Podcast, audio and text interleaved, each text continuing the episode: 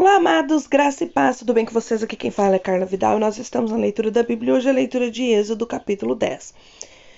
Sei que vocês já devem ter percebido que eu não estou conseguindo gravar todos os dias, então eu vou tentar colocar em dia aos poucos, por conta da rotina, que está muito corrida, e por conta que eu preciso de um lugar que seja no mínimo silencioso para poder estar tá gravando para vocês, senão não dá para entender.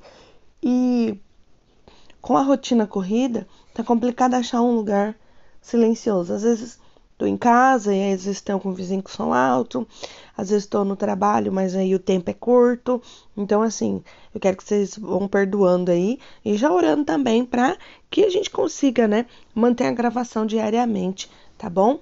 Que Deus abençoe cada um de vocês. Tenham paciência aqui com a irmã, que vai dar tudo certo. Logo tá chegando as férias também, a gente vai poder colocar tudo em dia e ainda fazer uns adiantados tá bom?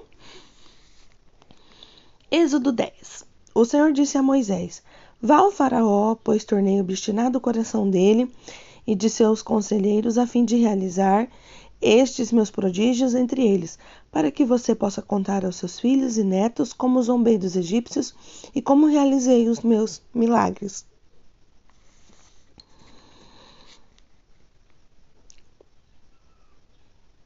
entre eles. Assim vocês saberão que eu sou o Senhor. Dirijam-se, pois, a Moisés e Arão ao Faraó e lhe disseram: Assim diz o Senhor, o Deus dos Hebreus: Até quando você se recusará a humilhar-se perante mim? Deixe ir meu povo para que me preste culto.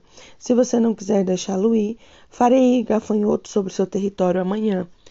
Eles cobrirão a face da terra até não se poder enxergar o solo. O solo. Devorarão o pouco que ainda lhe restou da tempestade de granizo e todas as árvores que estiverem brotando nos campos. Encherão seus palácios e a casa com todos os seus conselheiros e de todos os seus todos os egípcios. Algo que os seus pais e os seus antepassados jamais viram, desde o dia em que se fixaram nessa terra até o dia de hoje. A seguir, Moisés virou as costas e saiu da presença do Faraó. Os conselheiros do Faraó lhe disseram: Até quando este homem será uma ameaça para nós? Deixa os homens irem prestarem culto ao Senhor, Deus deles. Não percebeis que o Egito está arruinado? Então Moisés e Arão foram trazidos de volta à presença do Faraó, que lhe disse: Vão, prestem culto ao Senhor, ao seu Deus, mas digam-me quem irá. Moisés respondeu: Temos que levar a todos, os jovens, os velhos, os nossos filhos, as nossas filhas, as nossas ovelhas, os nossos bois, porque vamos celebrar uma festa ao Senhor. Disse-lhes Faraó: vocês vão mesmo precisar do Senhor quando eu deixar ir com mulheres e crianças? É claro que vocês estão com má intenções de forma alguma. Só os homens podem prestar culto ao Senhor, pois vocês têm pedido. E Moisés e Arão foram expulsos da presença do Faraó. Mas o Senhor disse a Moisés: Estenda a mão sobre Egito, para que os gafanhotos venham sobre a terra e devorem toda a vegetação, tudo que foi deixado pelo granizo. Moisés estendeu a vara sobre o Egito e o Senhor fez soprar sobre a terra um vento oriental.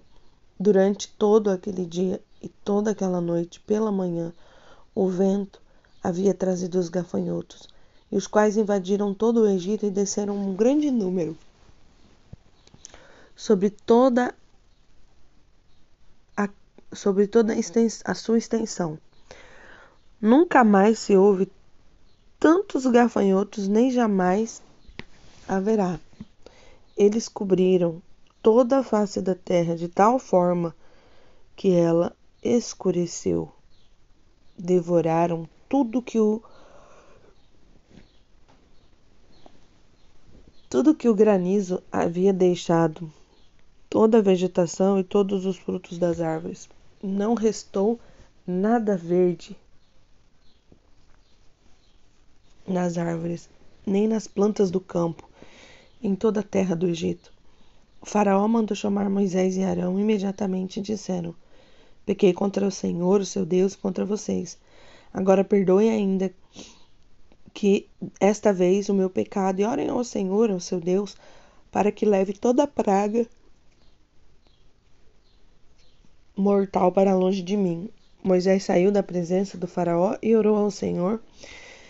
E o Senhor fez soprar com muito mais força o vento ocidental e envolveu os, envolveu os gafanhotos e os lançou no Mar Vermelho.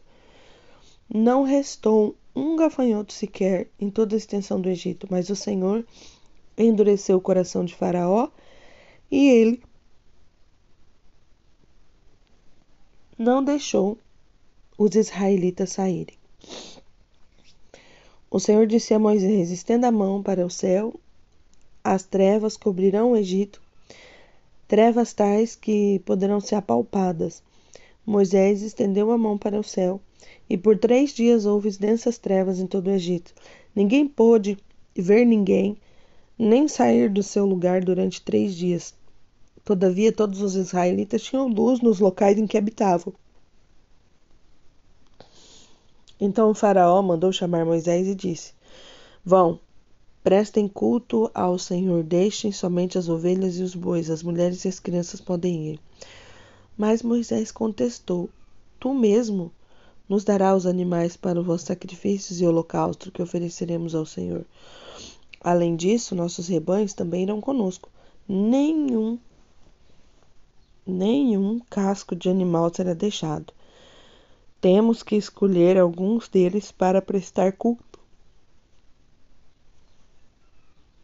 ao Senhor, o nosso Deus e enquanto não chegarmos ao lugar, não saberemos quais animais sacrificaremos. Mas o Senhor endureceu o coração de Faraó e ele recusou deixar-los ir. Disse o Faraó a Moisés: Sai da minha presença. Trate de não mais aparecer diante de mim. No dia em que vir a sua face, você morrerá. Respondeu Moisés: Será como disseste: Nunca mais verei a tua face. Gente, céu, cada vez a coisa vai piorando, né? é, Faraó não observa o poder de Deus, Faraó não reconhece o poder de Deus. Faraó cada vez mais prejudica a sua nação pela obstinação de seu coração. Não há arrependimento da parte dele. Não há mudança da parte dele. Claro, Deus falou que deixaria o coração dele endurecido, mas ele poderia ter tido um coração tendencioso para mudança, tendencioso a, a perdão, e claro que o Senhor não resistiria. A própria Bíblia fala. Mas o Faraó acostumou-se a ser tratado como um Deus, a ele dar as ordens, a ele ter o controle de todas as coisas. E a partir do momento que ele não tem esse controle, isso gera ira no coração de Faraó. Quantas vezes a gente quer ter o controle das coisas e não temos, porque Deus não nos permite ter, porque se tivéssemos, seríamos arruinados. Quantas vezes a gente quer ter a direção do nosso casamento? Quantas vezes nós mulheres queremos ter controle de todas as coisas? E acabamos prejudicando os nossos relacionamentos, a nossa vida. Porque normalmente pro outro a gente não cede, mas pra gente a gente tem tendência a ser a ceder, né? Por exemplo, ah, não gosto de tal coisa, não gosto de tal lugar, aí você não cede, você não vai, você não busca a, a ter essa dinâmica de também se doar em prol ao outro, mas o outro sempre se doa em prol a você. E acaba que quando é o contrário, você se sente injustiçado, mas na verdade você simplesmente está recebendo um pouquinho da própria porção que tem plantado. E você não é obrigado a plantar.